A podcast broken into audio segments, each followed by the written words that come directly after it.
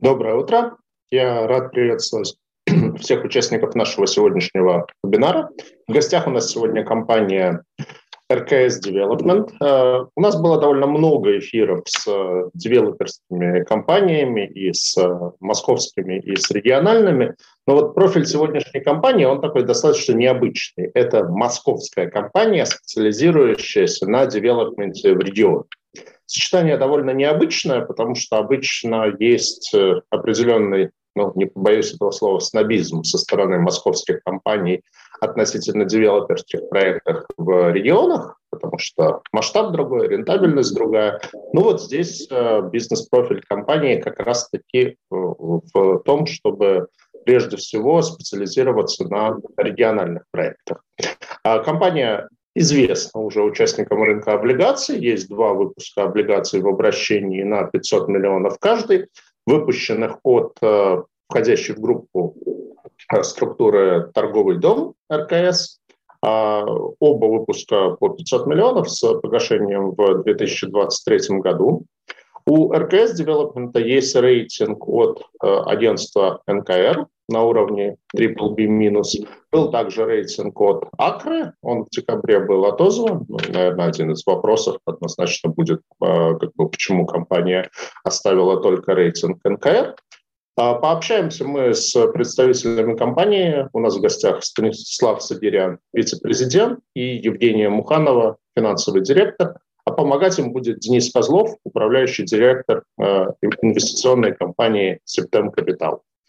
По традиции начнем с небольшой презентации, поэтому с удовольствием передаю микрофон Станиславу и Евгении. Добрый день, да, коллеги. Добрый день, коллеги. Спасибо большое а, за то, что уделили нам время. Давайте я, как вы сказали, я вице-президент, я отвечаю за развитие компании. Давайте я начну как раз презентацию в двух словах, расскажу про компанию, дальше мы перейдем уже к проектам и дальнейшим вопросам, обсуждениям. Посмотрите, группа компании АКС Development – это девелопер жилой недвижимости. А мы, основные сегменты, которых мы, на которых мы концентрируемся, это комфорт и бизнес-класс жилья. Мы все проекты реализуем с отделкой под ключ в европейской части России. Мы уже 15 лет занимаемся реализацией жилых проектов – все проекты, реализованные группой компании РКС, все были, привлечены, э, были реализованы с привлечением проектного финансирования. Соответственно, у нас очень длительная кредитная история. Основной банк-партнер – это Сбербанк России. И, собственно говоря, э, у нас уже 11 лет успешного опыта работы с ними по проектному финансированию.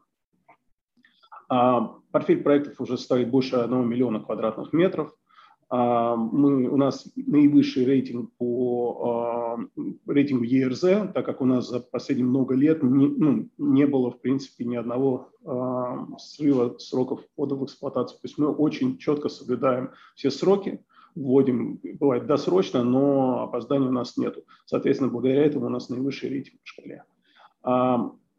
Также у нас 10 лет, э, мы абсолютно с первого дня э, абсолютно открытая компания, у нас больше 10 лет аудита Ernst Young, и э, у нас достаточно высокий рейтинг по, от агентства НКР.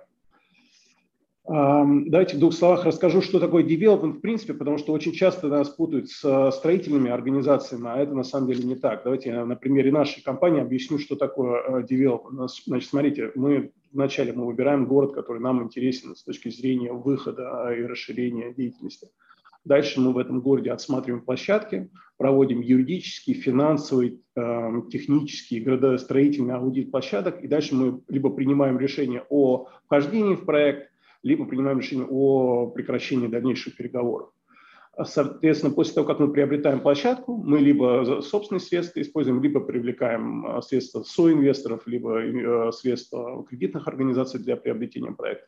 В дальнейшем мы начинаем разработку исходно разрешительной документации, финалом которой э, является получение разрешения на строительство, выход на, э, на строительство. Мы, в, у нас нет своих проектных организаций, которые бы занимались проектированием, то есть мы проектировщиков нанимаем, а, они работают по нашему строгому коммерческому и техническому заданию, которое стандартизировано под наш продукт. Соответственно, да, после того, как они спроектировали, мы выходим на экспертизу, получаем разрешение на строительство и выходим на, строй, на стройплощадку.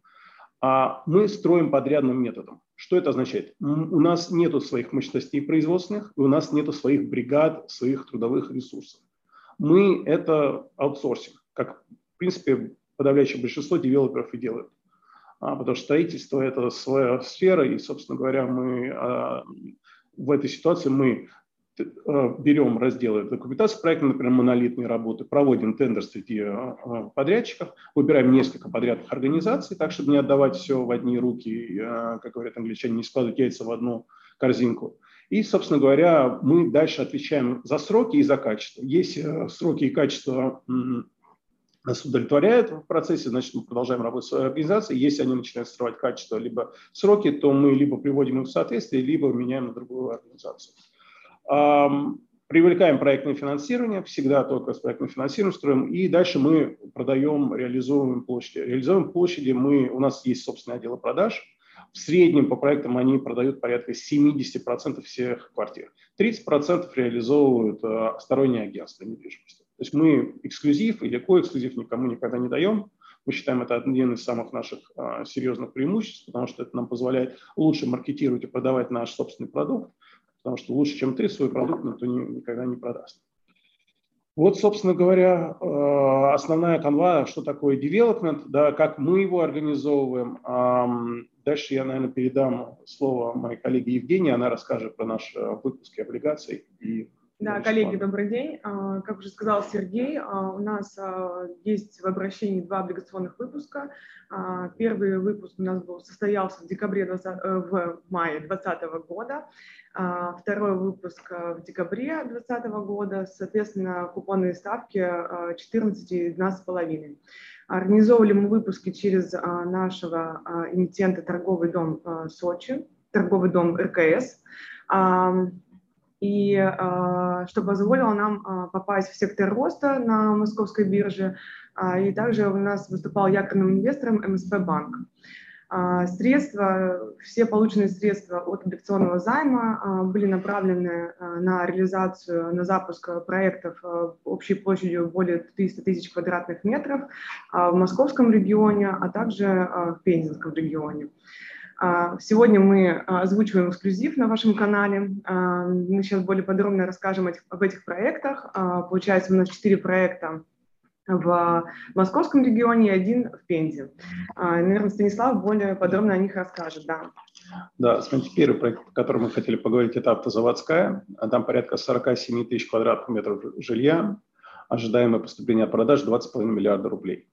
А, приобрели площадку в ноябре месяце, и, собственно говоря, э, там есть э, ГПЗУ и есть АГР. Ну, то есть, переводя на человеческий язык, это означает, что в первом полугодии текущего года мы выйдем на разрешение на строительство, на стройку, запустим продажи. А, следующий проект – это Булатникова. Там порядка 140 тысяч квадратных продаваемых площадей. А мы, выход на стройку ожидается в первом полугодии следующего года.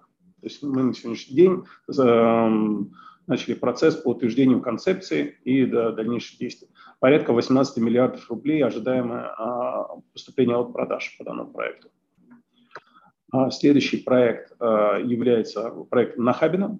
Также приобретена площадка в ноябре 2021 года. Порядка 95 тысяч продаваемых квадратных метров – ожидаемая выручка порядка 15 миллиардов рублей. А если посмотреть на сроки получения разрешения на строительство, то они аналогичны предыдущей площадке, то есть это первое полугодие 2023 года. И а, жилой комплекс Супернова мы приобрели в августе 2020 года данный проект. И э, ожидаем поступления 2,8 миллиарда рублей. На сегодняшний момент там ведутся уже строительные работы, средний, э, средний уровень готовности объекта ведутся продажи, это проектное финансирование, проект прекрасно себя чувствует. Давайте сейчас, наверное, пройдемся по э. Да. да, основное направление, еще, еще у нас есть дополнительное направление нашей деятельности, э, как раз-таки, которое выражено в FDV. Да, давайте я в двух словах расскажу, потому что мы продолжаем получать достаточно много вопросов. Э, люди либо путаются, либо хотят уточнения, поэтому имеет смысл э, уделить отдельное внимание. Что такое FDV? То есть это все то же самое для нас, что обычный проект, только это ситуация, когда собственник участка говорит, я не хочу продавать участок, я хочу участвовать в доле в проекте. И, соответственно, он входит в проект семейным участком и, как правило, даже финансирует дальше а, расходы по проекту, до получения э, ну, проектного финансирования, финансирования со стороны банка. Это обычно это либо разрешение на строительство, либо какие-то документы, которые свидетельствуют об объеме строительства, которое возможно на площадке. То есть ну, так называемые ТЭПы. Мы пять лет успешно занимаемся этой деятельностью. То есть, извините, вернусь назад. То есть фактически разница в том, что мы собственные средства в проекты фидевелопмент не вкладываем, мы получаем долю в проекте за то, что мы э, делаем то, что мы умеем делать. То есть мы а, создаем продукт, получаем разреш... исходную разрешительную документацию, привлекаем проектное финансирование, организовываем строительство, продажу, контроль качества э, и так далее. А реализовываем проекты под ключ.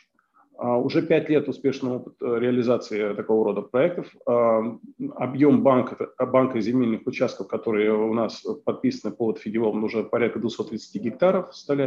А, и реализованный проект – это 110 тысяч квадратных метров жилья, продаваемой площади, которые мы уже на сегодняшний день реализовали. Порядка 170 тысяч квадратных метров – это дополнительный а, Фидевом, который у нас уже контракт уже подписан, по которому уже ведется работа, и там в большинстве случаев уже получен полный пакет исходно-разрешительной документации. А, и перспективы. Да, еще перспективы в этом году мы планируем а, из того, что у нас уже есть на сегодняшний момент, порядка 90, 90 тысяч квадратных метров годовой площади, которую мы подпишем в ближайший там, квартал. Ожидаемая прибыль группы по проектам Фидевелопмент уже подписана порядка 2,5 миллиардов рублей. Мы рассматриваем это направление очень... Э, да, это перспективное направление, мы его планируем расширять и дальше. А для нас это крайне интересно, потому что мы, по сути, мы а, реализуем проекты, не нагружая нас никаким образом дополнительной э, необходимостью инвестиций и собственных средств. То есть мы можем развивать бизнес за счет а, а, земельных участков других э, игроков и, собственно говоря, не вкладывать собственные средства, получать прибыль от проектов, реализации проектов. Да, наверное, сейчас мы немножко пройдемся по основным финансовым показателям, фактическим прогнозным. А, на слайде представлены отчеты, отчеты, да, отчеты о прибылях и убытках. А, то есть мы видим, что... Я извиняюсь. То есть мы видим, что а, группа достаточно стабильна, у нее а, идет наращивание а, объемов к 2024-2025 году. А при этом в 2023 году мы гасим все свои обязательства по уже существующим облигационным займам. Частично у нас завершаются проекты и идет высвобождение денежных средств. При этом все время маржинальность по валовой прибыли у нас составляет от 30 до 35 процентов стабильно. А, также у группы сильная а, ликвидная позиция. Она обусловлена тем, что а, активным ростом запасов по сравнению с нашими текущими обязательствами. У нас достаточно сбалансированная структура долга. Да, в 2021-2022 году он составляет объем облигаций э, в портфеле э, около 40%, э, но к 2023 году он снижается и будет превалировать в основном проектное финансирование. А, при этом все наши процентные платежи и кредиты покрыты денежными средствами на эскроу-счетах. У нас коэффициент покрытия процентов э, устойчивый э, по EBD э, и в среднем составляет где-то полтора в зависимости от цикла проекта с повышением до 4,5%. Ну, наверное, это вкратце о нас. Если у вас, может быть, придем к вопросам, Сергей. Да, давайте. Спасибо за такую достаточно краткую презентацию. Конечно же, вопросы у меня есть, э, которые я подготовил с помощью моих коллег. И, конечно, я призываю наших слушателей задавать вопросы из зала. Давайте начнем как бы немножко про историю, ну и, конечно, про структуру собственности компании. То есть, исходя из публичной информации, которая есть, контролирующим акционером является Игорь Апетович э, Сидерян – вот можете поподробнее про то, какая у него доля, есть ли еще какие-то миноритарные акционеры и почему такая, ну, не самая простая структура владения? А, да, коллеги, достаточно прозрачная структура владения. Игорь Петрович э, Сибирян является а, единственным бенефициаром группы, и мы всегда старались быть прозрачными, поэтому мы с 2012 года готовим отчетность МСФО по группе, которая аудируется компанией Ernst Young. Спасибо.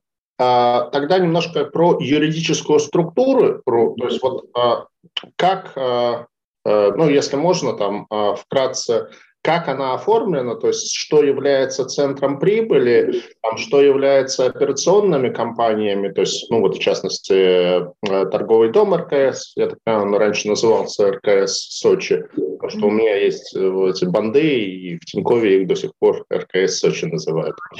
А потому что вот э, если смотреть на РСБУшную отчетность, то выручка головного юрлица э, РКС Development, она достаточно невелика, она порядка 80 миллионов рублей, 20 человек среднесписочная численность. То есть вот как организована юридическая структура, ну и, соответственно, с точки зрения выпуска облигаций – чем а, а, как бы гарантируется, обеспечивается какими потоками а, этот выпуск. Да, коллеги, смотрите, Request Development является холдинговой структурой. Это управляющая компания, которая владеет стопроцентными дочерними организациями, которые являются застройщиками в регионах. Она – это центр компетенции, центр принятия решения, это управляющая компания. А, через свои дочерние организации, застройщики в регионах мы ведем свою деятельность, полностью реализовываем проекты а, под ключ, а, но принимаем решения здесь в управляющей компании. Рейтинг, консолидированная отчетность мы получаем на группу компаний и обеспечиваем в том числе какие-то наши обязательства по кредитам, по облигационным займом а, через а, группу компаний РКС Development. В том числе мы рейтинг получали на, по консолидированной отчетности группы. Вот. И аудит, собственно. Да, и аудит, да. То есть РКС Development ядро, и она холдинговая структура, которая, и вся выручка у нас на группе, Конечно, э, в основном э, вся прибыль генерится на дочерних организациях, но она в группе, это консолидированный отчет. Спасибо. Я, э, когда собирал информацию о вашей компании, в том числе вот почитал одно из интервью с Игорем Садиряном, у меня сложилось ощущение, что компания, она, вот как бы, ну, большинство девелоперских компаний, они выросли из строительства. То есть когда там вот человек знаю, всю жизнь занимался строительством, потом он делает свою компанию и продолжает заниматься строительством, девелопментом. А здесь э, у Игоря Садиряна бэкграунд э, финансиста, насколько я помню, там в Ренессансе он работал, еще где-то из инвестбанков. И остальная, э, остальной как бы менеджмент-тим э, компании тоже это люди не из строительно-девелоперской среды, а из финансовой отрасли. Вот это вы считаете скорее, не знаю, плюсом, минусом, это сознательно или это так получилось, что э, компания создана э, и развивается в большей степени финансистами, нежели строителями? Ну, смотрите, во-первых, мы сейчас видим, что по мере того, как а, рынок девелопмента в России становится все более и более зрелым, а, люди, а, он становится больше финансовой индустрией, нежели строительной. Потому что если посмотрите на большинство строительных девелоперских компаний, да, то, ну, там, девелоперские компании, а, которые нашумели своими, разочаровали своих дочков, скажем так, у них проблемы были не связаны со, строй, со стройкой. У них проблемы были связаны с неумением управлять финансы, э, финансовыми потоками, неумение правильно сделать продукт, правильно его маркетировать, правильно его продавать. Это основные проблемы. От того, что ты умеешь лить монолит, это никак не говорит о том, что ты сможешь заработать на девелопменте это очень частое явление, потому что это две сопряженные области, и люди, когда девелопмента в России не было, большинство занимало как раз строители. Сейчас уже это не так. Это первое. Второе, если вы посмотрите даже на крупные э, строительные компании, которые стали девелоперами, там как, ну, та же ПИК, у них есть свои производственные мощности, но при этом потому что они производят ту продукцию, из которой потом э, собираются их дома, грубо говоря, да, если мы говорим про э, панельное строительство, все равно это делают уже подрядчики, это не их бригады это делают. Они не строители, и все э, девелоперские компании, которые корни в стройке, они уходят от этого потому что это два абсолютно разных бизнеса. Это все равно, что говорить, что инвестиционные банкиры должны быть именно главными бухгалтерами. Да, это не так. Да, база все равно там условно бухгалтерия, да, в финансах, но это две очень большие разницы. Поэтому мы не видим в этом э, проблемы, и мы видим, что общаясь э, с коллегами на разных э, рынках, мы видим, что это тренд, что бизнесом занимаются не обязательно строители, а занимаются скорее финансисты, управленцы. Спасибо.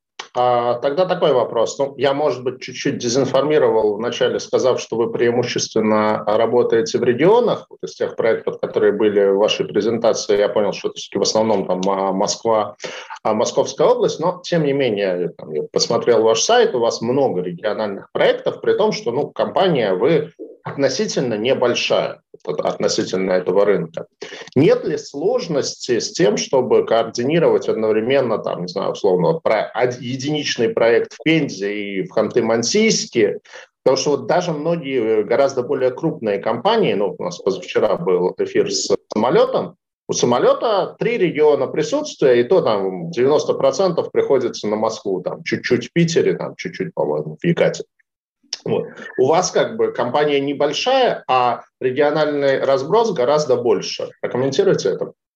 А, смотрите, ну давайте, во-первых, если вы посмотрите даже те же телеграм-каналы, которые очень любят писать про девелоперов, все пишут про то, что все а, крупные девелоперы устремились в регионы, там я раз в месяц там выкладываю, что самолет или ЛСР, или Эталон, или ПИК вышел в новый регион, Поэтому, собственно говоря, все к этому идут. Это первое. Да? То есть все понимают, что а, быть на одном рынке – это достаточно большой риск. Нужно в любом случае диверсификация. Это первое. Второе, самолет не совсем хороший пример, потому что самолет, он изначально был девелопер Московской области, и там за последние 2-3 года очень сильно поменялась команда, потому что были, видно, акционеры не очень довольны результатами предыдущего менеджмента, поэтому самолет, он э, перестраивал то, что у них уже было. И сейчас, я думаю, они очень активно будут выходить в регионы. Более того, мы там общались с этой компанией очень много раз на, на разных уровнях, и они говорили о том, что они ну, уже много лет вынашивают планы по развитию в регионах, выходу пока они там за, за, заняты выстраиванием уже того, что есть, да, грубо говоря, оптимизации уже существующих проектов и структур, но вот в ближайшее время они выйдут. Это первое. Второй момент, понимаете, а мы в первую очередь управленцы. Соответственно, для нас э, самое сложное – это выстроить команду в регионе. То есть, да, у нас везде стандартные процедуры по тому, как мы работаем с проектными организациями, ну, с проектантами, с архитекторами, по тому, как мы проводим тендеры, по тому, как мы работаем с, с подрядчиками, по тому, как мы принимаем, не принимаем те или иные виды работы. То есть у нас строго регламентировано, прописано, все четко так далее. Но в любом случае новая команда это всегда вы выращиваете с нуля. Кого-то вы, кто-то не приживается, кто-то приживается, это занимает определенное время. И проекты в новых регионах первый год они условно в ручном управлении. Это всегда так. Это было так, когда мы выходили на рынок Астрахани, когда на рынок Краснодара выходили, Пенза, Твери и так далее. Но после того, как команда сформирована, управление, поскольку оно достаточно стандартизировано детально, после того, как вы наладили этот механизм, он начинает уже работать э, достаточно автономно. Это как машинное обучение. После того, как э, компьютер уже, на, уже начал распознавать, что нужно, с каждым разом все легче, легче, проще и проще становится находить нужные результаты. Ну, да, вот у вас в каждом регионе присутствует, у вас там на месте есть какая-то команда или это координируется из Москвы исключительно? Смотрите, у нас, да, у нас э, команды в регионах, в любом из э, городе, из любом из регионов присутствия, да, это будет московский регион, Тверь, Пенза, Краснодар, у нас всегда локальная команда. Ну, как мы уже говорили, это наш застройщик, э, где сформировалась команда, и в том числе и финансовый департамент, и генеральный директор, и отдел продаж, и юридический отдел. То есть Служба это... заказчика да. с, со всей поддержкой и, и продавцами. То есть у нас, в принципе, любой из регионов, если посмотреть, любой из локальных офисов, он по количеству людей больше, чем управляющая компания в Москве. Да, здесь э, центр э, компетенции, здесь мы передаем основные вехи и настраиваем, собственно говоря, управленческую команду на местах. Дальше мы, наш, это контроль, функция контроля, да, и координация. координации. То есть мы не и развитие. Угу. Мы в ежедневную деятельность а, стараемся в регионах не погружаться, потому что у нас для этого есть, собственно говоря, департамент, который это отслеживает. Да? А, есть стандартная форма отчетности и так далее. Поэтому после того, как мы наладили работу, вот, например, мы в Пензе жилой комплекс Супернову запустили, мы на него потратили в разы меньше времени, чем мы потратили на любой из московских проектов. Просто потому, что там команда схватила, отработала, они уже делали э, проект, большой проект реализовали, они уже все знают, как надо. И э, если там, условно, я там в месяц трачу неделю на проект в Москве, то я, может быть, там час-два трачу на проект в Пензе, потому что все делают уже сами люди. Поэтому для нас, для, для нас, да, можно я буквально секунду, поэтому для нас вот, например, сейчас мы смотрим московский регион, мы активнее в нем э, развиваемся. Но а, нам предлагают, например, э, Санкт-Петербурге очень интересный участок. Мы говорим нет. Вот в этом году, до конца 2022 года, мы не смотрим на новые регионы, потому что это будет очень серьезным эм, отвлечение ресурсов от московского региона. Мы понимаем, что мы можем один-два региона в год выходить, но не более того, потому что тогда уже начинаются проблемы да, а, потому что мы не можем также эффективно отстаивать управленческие все а, механизмы в, в заданном регионе. В текущем регионе можем хоть два, хоть три проекта сделать за год. На, нас это не отягощает. Поэтому, извините, да. То есть если вы в какой-то регион пришли, там, допустим, в ту же Пензу, то вы в ней дальше будете присутствовать. То есть вы этот проект закончите, вы возьмете еще один проект в этом регионе, потому что э, у вас уже там есть э, на месте команда. Смотрите, вы правы частично, но э, у нас есть золотое правило. Мы не работаем ради команды. Да, а команда работает ради проектов.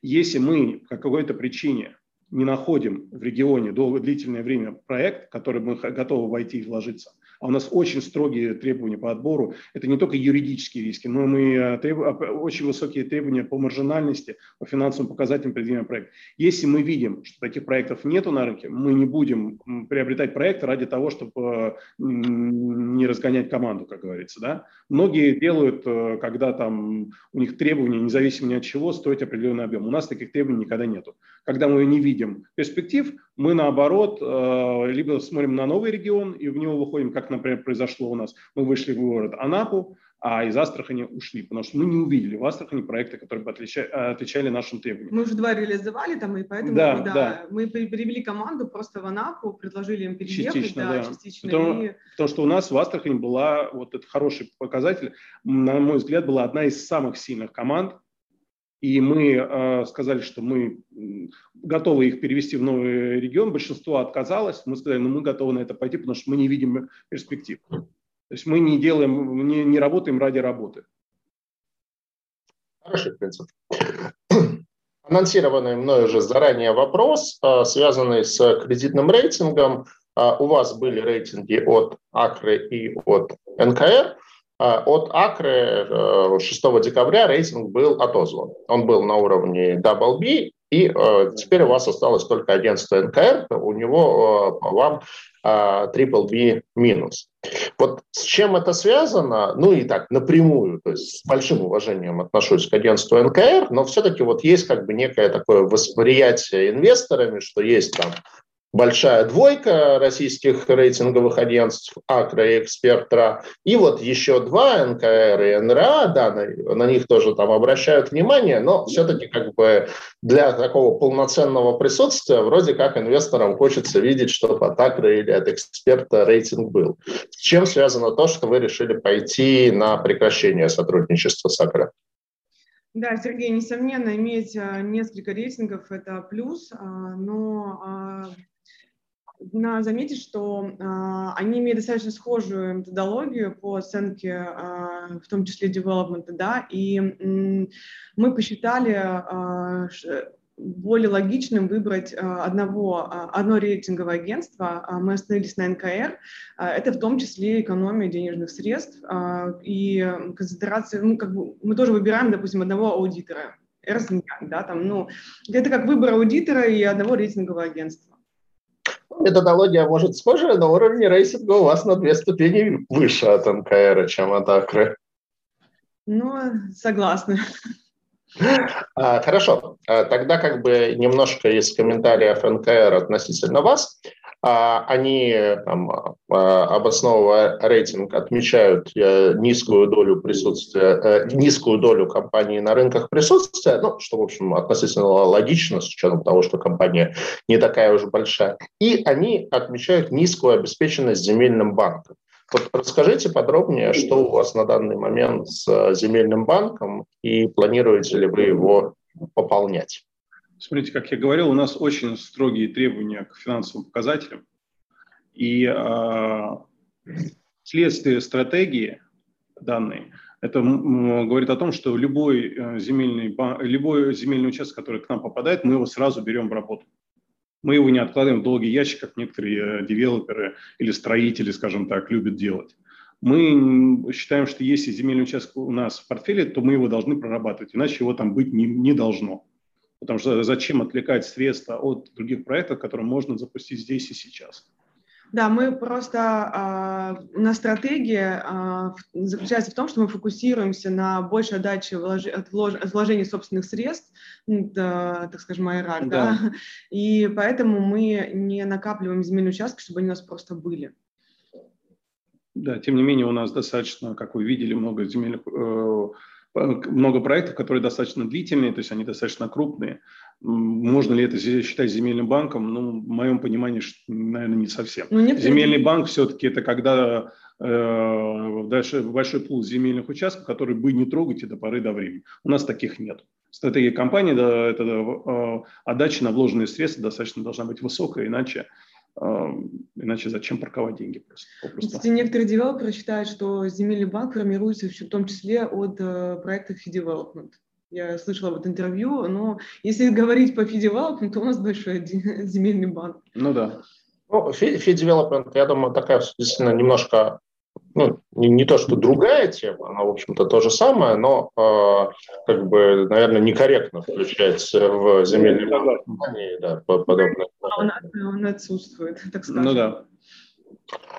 А, хорошо, несколько, как бы, ну, пару вопросов относительно ваших финансовых показателей. То есть, если ориентироваться на вашу МСФО отчетность, то в 2020 году вам достаточно неплохо удалось сработать, и у вас валовая прибыль выросла а, с чуть меньше 700 миллионов рублей до э, миллиарда э, 50 миллионов.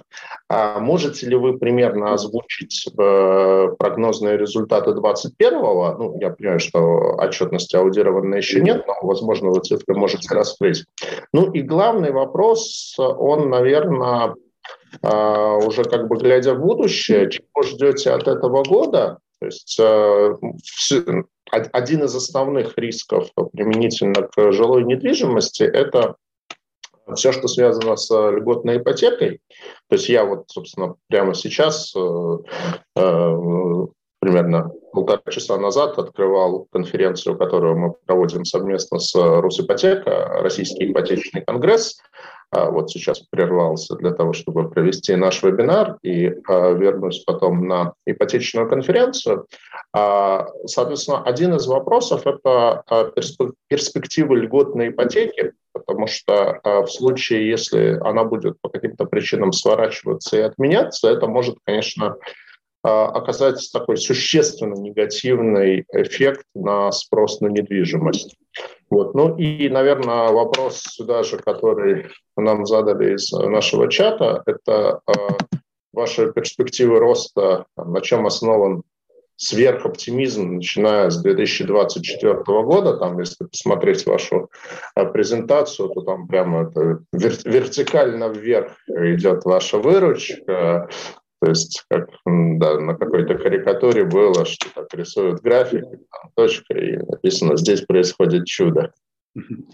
А, да, коллеги, давайте, наверное, я возьму слово. А, на первую часть ответ э, вопроса отвечу. А, смотрите, по поводу валовой прибыли. Как я уже сказала, что валовая прибыль у нас достаточно стабильная и всегда находится на уровне от 30 до 35 процентов.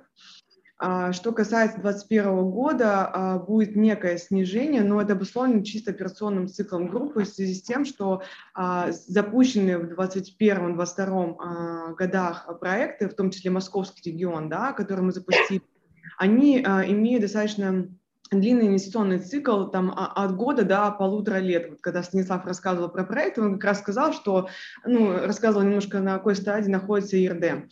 А, и когда будет получено разрешение на строительство. И основной эффект мы от этих проектов ожидаем а, в плане выручки, прибыли а, и так далее как раз-таки в 2024-2025 году, когда будет получено разрешение на строительство, начнутся продажи и начнется генериться, э, начнет генериться, генериться выручка.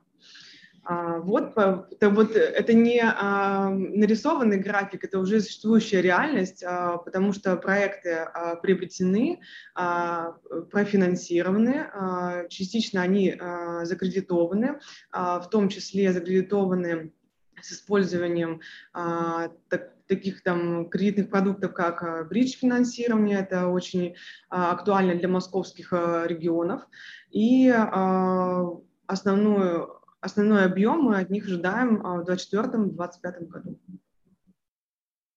А, и снижение валовой а, прибыли да, э, э, никак не обусловлено отменом льготной ипотеки. Это возвращаясь к, к второй части вопроса. Да, давайте я по поводу ипотеки в двух словах расскажу. Знаете, в большинстве наших проектов льготная ипотека либо вообще не существует, потому что она не была определена для того конкретного региона, либо у нас львиная доля квартиры не соответствует э, требованиям с точки зрения того, что бюджет покупки сильно выше, чем предельный бюджет по годной ипотеке. И мы нигде не наблюдаем спада продаж. Поэтому мы здесь не видим никакой катастрофы, это первое. Второй момент очень важный. Нужно понимать, что мы верим в наш ЦБ, да, потому что они один раз уже обуздали инфляцию, когда э, у них не было, скажем так, успешного опыта до этого обуздания ее. И мы понимаем, что к концу этого года э, ситуация развернется с точки зрения ставок. То есть мы понимаем, что ипотека будет дешеветь, э, там, начиная либо с конца текущего года, либо начиная с начала следующего. А исторически, знаете, я как сказал, мы 15 лет на рынке, мы привыкли, когда ипотека выдалась по 15-18%, мы работали, работали успешно. Поэтому это вопрос всегда э, не, не, не то, сколько в банке осталось джема, а сколько конкретно ты можешь джема этого достать. Да? Это уже умение продавать, это умение делать правильный продукт э, и так далее. Ну, Поэтому, собственно говоря, мы часто работали на рынках, где общее количество сделок, может быть, падало, но при этом у нас неизменно оставалась доля рынка, мы даже наращивали ее, потому что у нас э, достаточно стабильны были продажи. Мы умеем как бы, в таких ситуациях работать. И, как я сказал, наши проекты очень многие начинаются, во-первых, в 2023 году, соответственно, текущие ставки по ипотеке очень слабо на это на все влияют. Да, а, учитывая, если мы говорим о том, что э, через год начнется снижение, то точно никак не влияет. Это важно. А с точки зрения вот сегментов, в котором вы работаете, это такой, там, не знаю, масс-маркет или это все-таки ближе к премиум сегменту? Ну, комфорт бизнес-класс – это больше в зависимости от конкретного города, но мы работаем, выбираем изначально всегда а, более массовые рынки. Мы не выбираем эксклюзивные, где там проходит одна-две сделки в месяц. Это не наша история. Мы работаем все-таки на каком-то объеме, иначе мы считаем, что бессмысленно работать. Поэтому в каких-то городах мы делаем исключительно комфорт-класс, потому что там бизнес недостаточно массовый. В других городах мы делаем и комфорт, и бизнес-класс, потому что они оба достаточно массовые. То есть мы понимаем, что там в Пензе это массовый сегмент, в Анапе это тоже массовый сегмент, в Москве, Московской области массовый сегмент. То есть достаточно, ну, достаточно большие объемы продаж. А, еще один вопрос из ленты. Как в среднем изменилась себестоимость строительства квадратного метра в 2021 году? Очень сильный прирост произошел. А, мы можем сказать, что у нас а, очень жесткое требование к продажам, поэтому до того, как, э, если вы помните, очень, до того, как начала себестоимость резко расти, вначале был некий сильный рост э, продаж. И мы очень сильно повышали цены, потому что у нас правило очень простое. Мы не стремимся продать все за один день. У нас есть цикл строительный, вот в рамках него мы должны продать не меньше там, 80 если это мы озвучим внешний, вовне прогноз, а так у нас внутренний там не больше, там, ну, в районе 90% к моменту акта ввода должно быть продано. Если мы видим, что мы, у нас заложено там 30 квартир в месяц, а мы продаем, начинаем продавать 50, то мы начинаем забивать темпы, а, темп, темпы продаж ценами. То есть мы говорим, либо мы что-то не понимаем, либо рынок что-то не понимает, но рынок нас оценивает дороже, чем мы изначально планировали продавать и изначально оценивали продукт. Это прекрасно. Повышаем цены. Соответственно, а, рост цен произошел в 2021 году очень серьезный, а, но мы перекрыли э, этот эффект полностью за счет того, за счет нашей политики продаж. Мы везде сильнее повысили цены, соответственно, мы, наша маржинальность по проектам либо осталась на те же уровне, которые планировалось, либо чуть-чуть увеличилась. А, ну, а рост, рост больше 30% да, мы видим. 30%. Больше 30%. Это по новым контрактам. То есть есть легаси контракты, да, когда вы заключаетесь, вы фрактуете определенные цены, определенные объемы и работаете по ним. А дальше, если вы через 3-4 месяца приходите, то вам выставляют совсем другие цены. Вот если сравнивать те эм, тендеры, которые мы проводили условно в это время год назад, то плюс 30%. Понятно. Спасибо. Да, такой приличный, конечно, рост. А с точки зрения ваших позиций в там, упомянутом и часто используемом для анализа строительных и девелоперских компаний э, рейтинге ERZ, единый реестр застройщиков, а вы там по объему ввода жилья за 2021 год на 304 месте, а, ну, вы растете, и, в принципе, насколько я понимаю, у вас такие достаточно амбициозные планы, начиная с 2024 года, поэтому, скорее всего, ваше место будет существенно выше. А вы действительно имеете самую высокую оценку с точки зрения своевременности ввода жилья, 5 из 5, и вы об этом сказали, что вы все строите э, точно в срок. Это на самом деле там, с зрения покупателей, конечно, очень важная э, характеристика. Но у вас так, ну, средненькие позиции с точки зрения рейтинга по потребительским качествам жилья. То есть у вас где-то так, ну, в районе 130-й строчки вы там занимаете. Да, рейтинг, э, я всем девелоперам этот вопрос задаю, и те, те, ну, естественно, те, кто там на верхних позициях, они с удовольствием рассказывают о том, какие они хорошие, да, и как они качественно строят. Те, кто на не очень хороших позициях ругают методологию рейтинга и говорят, что он абсолютно не объективен и, и ничего не выражает. Все по классике. Какой ответ ожидаете сейчас? Да, давайте это вот. Готов ответить. Слово вам рассказать, что вы об этом думаете. Ну, смотрите, во-первых, да, это интересная академическая работа, конечно, да, но как многие академические работы, она очень условно имеет какое-то отношение к действительности. А, первый момент. А, сравнивать застройщика, например, в Москве, который продает в среднем за 300 тысяч рублей за квадратный метр, застройщиком в какой-нибудь, не знаю, там, Сызрани, который продает по 50 тысяч рублей за квадратный метр, это полный, э, ну, это как бы не очень правильное сравнение, да, потому что когда мы в отделах продаж, и инвесторы, когда говорят, вот мы видели вы качество, ну, мы говорим, а с чем вы сравниваете? То вы должны сравнивать с прямыми конкурентами. Потому что сравнивать качество строительства в Нью-Йорке и в Твери, ну, это как бы понятно, кто выиграет, потому что там цена немножко другая за квадратный метр. Да, мы все понимаем, что в Нью-Йорке себестоимость повыше, но там э, цена продаж сильно выше, поэтому люди, девелопер может больше создать продукта более дорогого, более дорогую начинку сделать, который там девелопер в Твери, Сызрани или еще где-то не может себе позволить. То есть он может это сделать, но это как в том анекдоте, смотрите внимательно, показываю один раз будет. А это первое, потому что это все-таки это бизнес. А, а, это первый момент. Второй момент, который очень важный. Если вы посмотрите на все наши регионы присутствия, где мы продаем, у нас где уже открыты продажи, мы всегда продаем дороже и больше наших прямых конкурентов. Поэтому рейтинги рейтингами, но есть один очень главный рейтинг. Это покупатель всего рублем. И какой бы рейтинг вы ни занимали, если покупатель не хочет у вас покупать квартиру, то вы сделали что-то, то не, покупатель дурак, а вы что-то делаете неправильно. И поэтому, если мы продаем большими объемами и сильно дороже за квадратный метр, чем наши прямые конкуренты, значит, мы делаем что-то очень правильно. Ну, то есть мы не гонимся за, для статистики за объемом, мы больше фокусируемся на, на, наши, на, да, на качестве на наших проектов, на маржинальности наших проектов. Э, на каждый проект у нас есть, конечно, своя финансовая модель, консолидированная финансовая модель, и э, где мы контролируем, и э, мы больше на показатели проекта ориентируемся, а, чем на статистику по объемам там, ввода и стройки. Да, и как вы правильно сказали, у нас, вы видите, подход к качеству – это то, что мы вводим в срок. Это, да, при том, что многие гранды не могут э, того же добиться. Соответственно, а как вы а правильно... Чаще как вы, да, да, как вы видите, а, если, если посмотреть более детально, то это, они, как правило, срывают сроки на своих домашних рынках, где собственник в любой момент может сесть в машину, доехать, посмотреть а, собственными глазами, что там происходит. Да? Когда в регионах это уже вопрос, насколько вы эффективно управляете. Возвращаясь к вопросу, почему управленцы, почему в разных регионах, ну, видите, мы срок везде строим и качественно строим, и покупатели прекрасно понимают. Плюс, извините, мы, мы сталкиваемся в новом любом регионе, когда мы набираем команду, когда строители слышат, что мы э, даем, э, вводим объект в эксплуатацию и с отделкой делаем все квартиры, они хватаются за голову, начинают нас каждый раз разубеждать, что это делать не надо что это катастрофа, потому что в бетоне клиент ничего не понимает, а вот когда он смотрит на обои, ламинат и так далее, он тут резко становится экспертом. Понимаете, когда мы вовремя вводим и передаем все в срок, без срыва э, сроков передачи квартир, говорит о том, что у нас качество хорошее.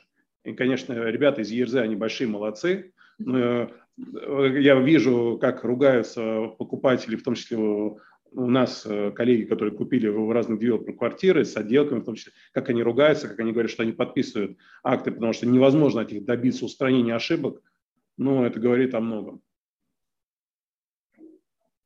Спасибо. А, следующий вопрос, который хочу задать. Э, я э, прочел, что вы анонсировали проект по созданию курорта в долине Сукко под Анапой, называется Holiday Polis. А, в общем, очень большой проект, 150 гектаров, а, инвестиции в 65 миллиардов рублей. Вот расскажите про этот проект, э, как бы, насколько я понимаю, это такой некий уход от основного бизнеса, то есть от э, жилой недвижимости в такой курортно-рекреационный продукт. Ну и как бы объем э, проекта, масштаб проекта, не слишком ли он велик для компании на текущем этапе? Смотрите, во-первых, это преимущественно fee проект. Это раз. То есть это не отвлечение ресурсов, это может быть отвлечение времени, но это не отвлечение финансовых ресурсов. Это очень важный момент. Это первый. Во-вторых, это не за один год реализуется, это на 15, там, условно, лет. А это второй момент, который тоже важен, поэтому эту цифру, когда приводишь немножко во, время, во времени, разбиваешь, становится немножко менее пугающей, скажем. И еще один важный момент – это с учетом проектного финансирования. Это не собственные средства, которые вкладываются. То есть там 90% этих средств, это даже больше, это проектное финансирование, которое еще и разбито во времени. А это это касаемо пугающих всех цифр 65 миллиардов рублей. А теперь а, ближе к конкретике. Смотрите, а, все, что мы делаем, это либо жилье, либо квази-жилье. И тот сегмент, на котором мы, про который мы говорим, это уже то, что мы реализовываем в Анапе. У нас уже есть Holiday House. Мы продолжаем усовершенствовать продукт, мы дополняем, э, говорим, что это сервисные квартиры. И это потихоньку становится уже а, для конечного покупателя не столько место для собственного проживания, как возможный заработок от сдачи в аренду.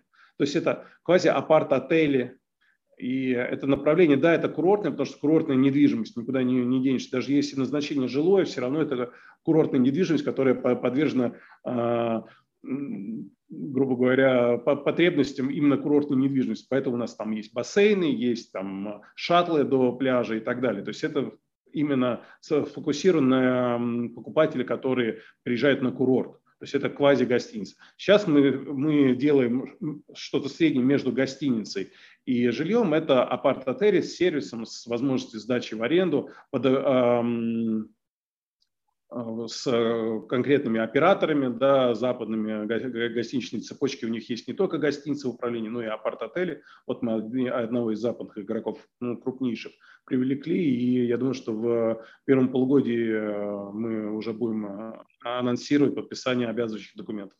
В прошлом году мы подписали, если мне не изменяет память, на питерском форуме не обязывающие документы о намерениях, там трехсторонний был документ подписан, и, собственно говоря, в этом году уже мы запускаем первую, первую ласточку.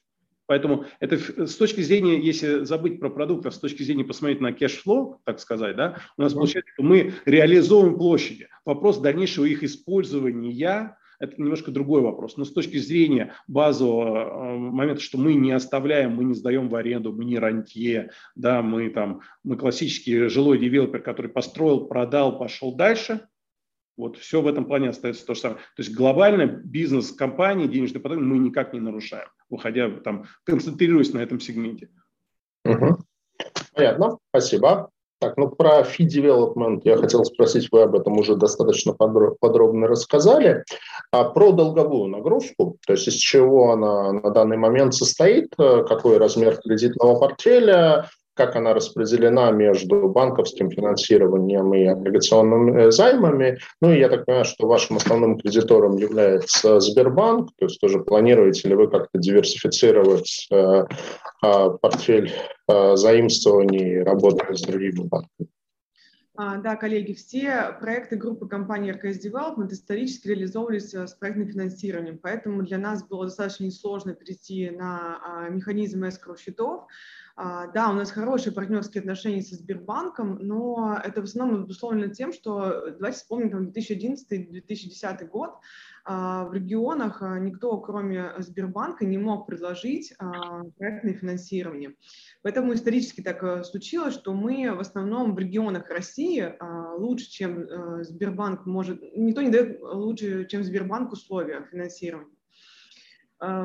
В любом случае, а, при выходе на московский регион а, мы смотрим на, а, другие, на других партнеров по финансированию, и сейчас достаточно хорошее предложение получаем от других банков, и мы планируем все-таки э, осуществить диверсификацию нашего кредитного портфеля и, как говорил уже Станислав, не хранить яйца в одной корзине, да, и перейти еще повзаимодействовать с другими банками. А, это коснется в основном московских проектов.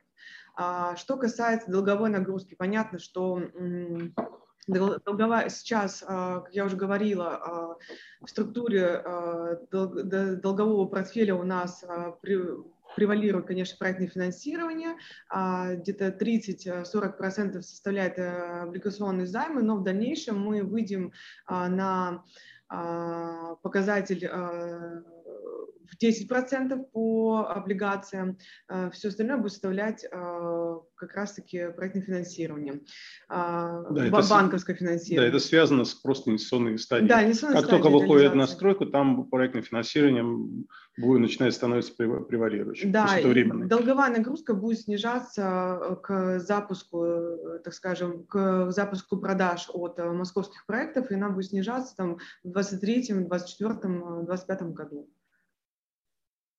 Спасибо. Да. А, расскажите тогда про планы ближайшие по выпуску облигаций и что планируете ли выпускать, если планируете. Может быть, Денис вам здесь поможет. Да, коллеги, конечно, давайте я прокомментирую.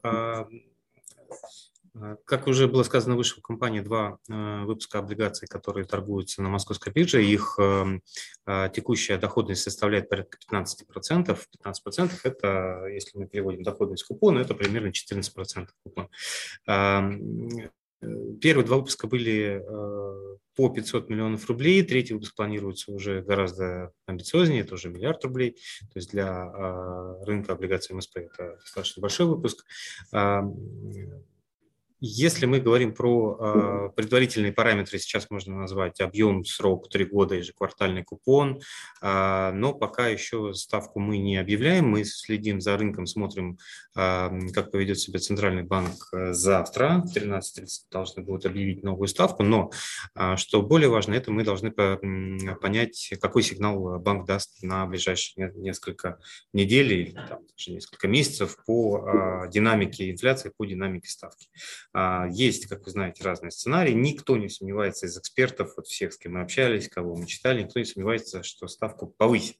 Вопрос, э, насколько. То есть это будет 9, это будет 10. Э, позавчера, по-моему, а, если не ошибаюсь, Рафайзин написал, что это будет 9.25, то есть каждый из экспертов а, а, про этот опрос, который в нескольких телеграм-каналах, включая Сибонс, проводится, там, я так понимаю, больше всего закладывается на 100 пунктов, то есть, соответственно, 9,5. 9,50. Да. И, в принципе, по рынку похоже, что 9,50 уже заложено в цене. Да? То есть если мы посмотрим сейчас на ОФЗ, то ОФЗ э, выровнялись и длинные, и короткие. То есть обычно э, есть какая-то разница между ОФЗ с большой дюрацией и э, с маленькой дюрацией. Вот сейчас, если вы посмотрите на двухлетние, десятилетние, они примерно одинаковые по доходности, около там, 2,4, 9,4, 9,6%. И получается, что 9,5, наверное, в доходности всех бумаг, включая облигации облигаций МСП уже заложено. Но что будет, если ставку поднимут до 10? Ну, очевидно, надо будет еще э, посмотреть несколько торговых сессий, как рынок на это отреагирует. Если ставку поднимут не выше, чем 9,50, то есть 9, 9,25, скорее всего, рынок э, никак не отреагирует, это уже в цене заложено. Вот. И, соответственно, мы ждем завтрашнего заседания для того, чтобы э, с эмитентом это все обсудить, понять, с какой ставкой можно двигаться а, на размещение. Опять же, компания рынку известна, у нее очень хороший рейтинг, а, компания прозрачная, публикует э, консолидированную отчетность по МСФО.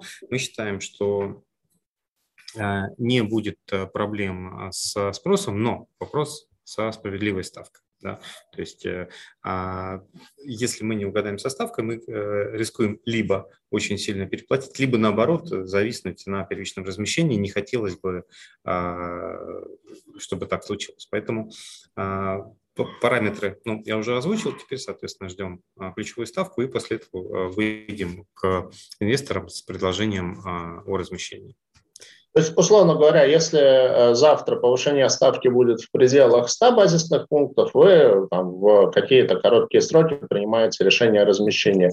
Если ЦБ преподносит сюрпризы и повышение ставки превышает 100 пунктов, то вы на какое-то время берете паузу и ждете. Посмотрим, да устаканится. То есть какой-то прям такой вот острой потребности занимать прямо сейчас, иначе что-то рухнет э, и будут проблемы, такого нет.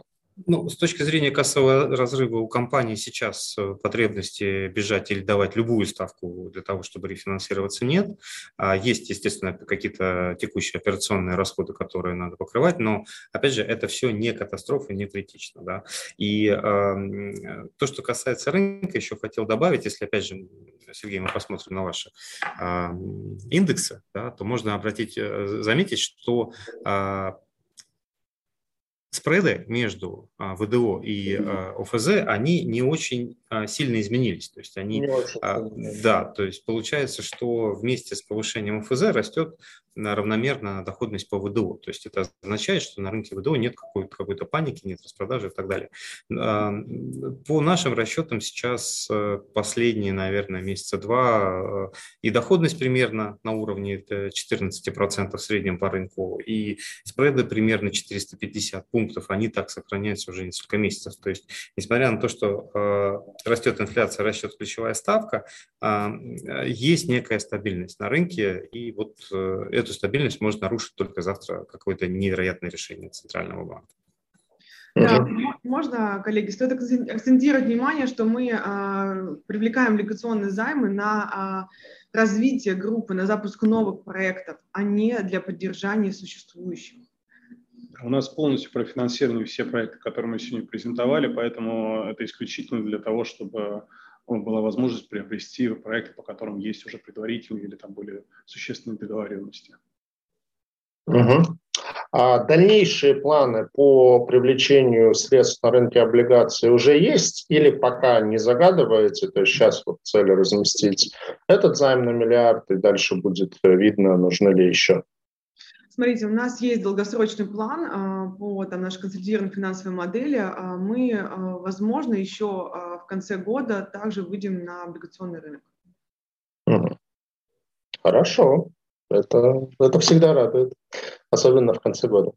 А, не могу не спросить, люблю задавать вопрос относительно того, планируете ли вы IPO А, ну, знаю, что планируете, то есть э, были публикации, что на 2024 год вы, э, э, у вас это в планах стоит.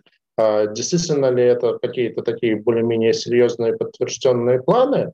Ну, э, спрашиваю, потому что, например, э, есть очень успешный кейс компании «Самолет», которая э, в конце 2020 года разместилась, и за прошлый год там четыре раза, даже, по-моему, почти в пять раз у них стоимость акций выросла. Там, может, это, конечно, уже даже где-то и перегрев, на самом деле, потому что по всем метрикам компания э, переоценена, на мой взгляд. Но, тем не менее, кейс, конечно, очень успешный, и с точки зрения инвесторов, кто в этом э, поучаствовал, э, с учетом того, что компания ваша основана выходцами из инвестбанковского мира, соответственно, тоже можно ожидать, что вы рано или поздно на IPO придете, и это может быть довольно интересным еще одним кейсом в отрасли. Вот расскажите поподробнее, когда вас ждать. А, да, коллеги, но э, всегда изначально компания строилась таким образом, чтобы она была прозрачной, а, аудируемой и а, имела возможность, выстраивались бизнес-процессы, имелась возможность выхода на IPO. Мы не видим ничего невозможного, все будет зависеть от рынка.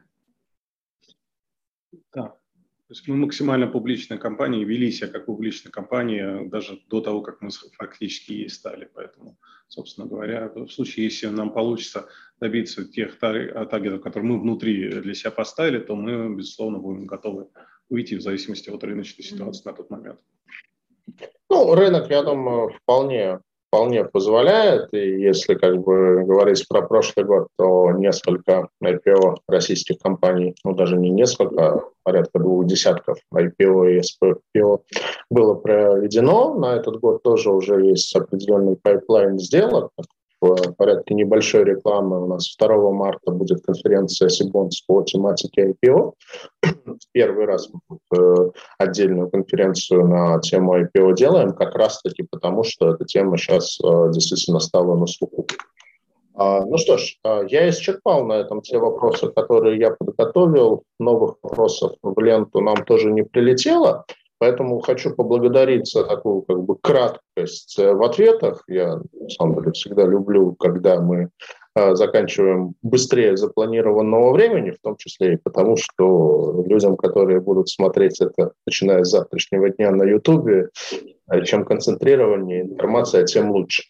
Вот, поэтому большое спасибо. Естественно, желаю удачи в размещении. Надеюсь, что ЦБ уж совсем каких-то черных лебедей нам завтра не запустит и повысит ставку в пределах 100 пунктов, что позволит вам ближайшее время выйти на размещение. Ну, а Денису с его коллегами даст возможность Э, своим инвесторам, которые любят компанию Септом Капитал и через них покупают облигации, я, кстати, в их числе, дадут возможность приобрести бумаги еще одного интересного эмитента.